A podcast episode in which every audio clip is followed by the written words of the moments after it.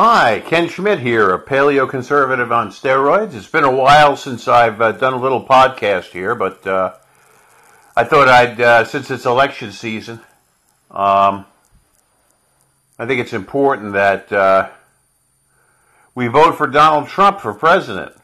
Now, don't get me wrong, I do not see Trump as the ultimate solution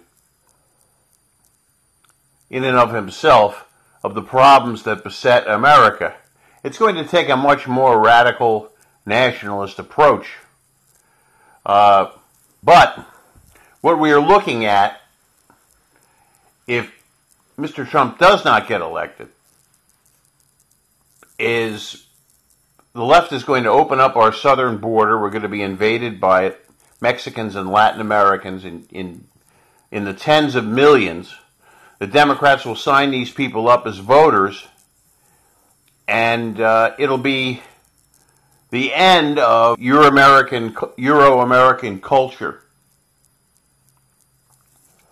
And it'll be the end of civilization, because, because we'll become a country that uh, will be extremely poor, will be extremely controlled, tightly controlled, will be a one-party ideological state, very much in the tradition of uh, the Chinese people, uh, the People's Communist Party of China. I mean, the situation in the United States is extremely dire. I don't know if the country is going to survive in any kind of real form, anything recognizable to anybody over, you know, forty years of age.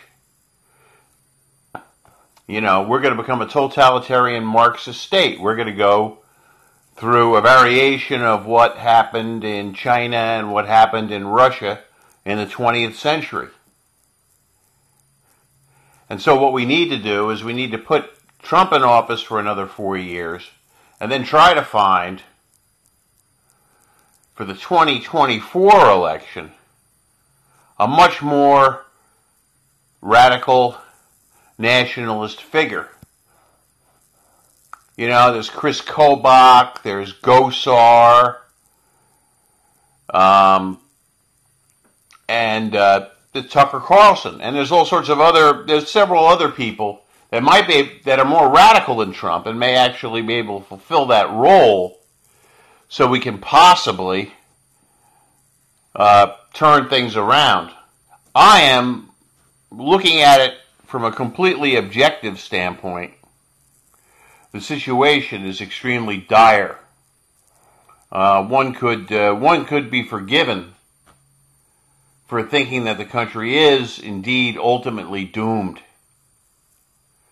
So I pull my nose and pull the lever for Donald Trump.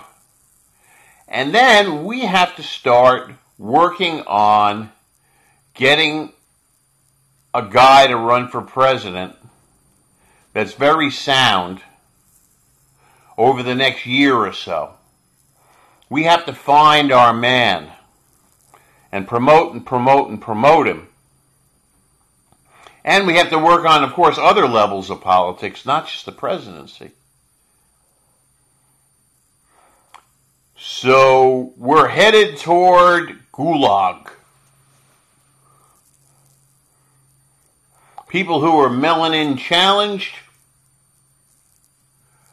are facing genocide. Eventually, they're going to try to kill us all. So it's just one of those things. So don't completely give up hope.